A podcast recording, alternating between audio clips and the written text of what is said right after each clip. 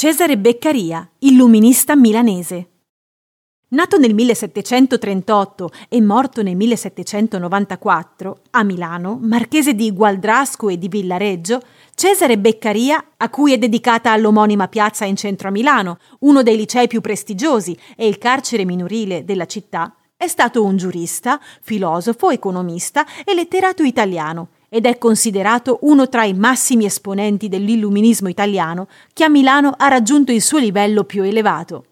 La sua opera principale, Dei delitti e delle pene, in cui viene condotta un'analisi politica e giuridica contro la pena di morte e la tortura sulla base del razionalismo e del pragmatismo di stampo utilitarista, costituisce ancora oggi il trattato ispiratore del codice penale del mondo occidentale, specie per essere stato contro la pena di morte, allora diffusa ovunque, e per aver inserito l'obiettivo della rieducazione nel trattamento dei carcerati. Era convinto che la cultura potesse ridurre la criminalità.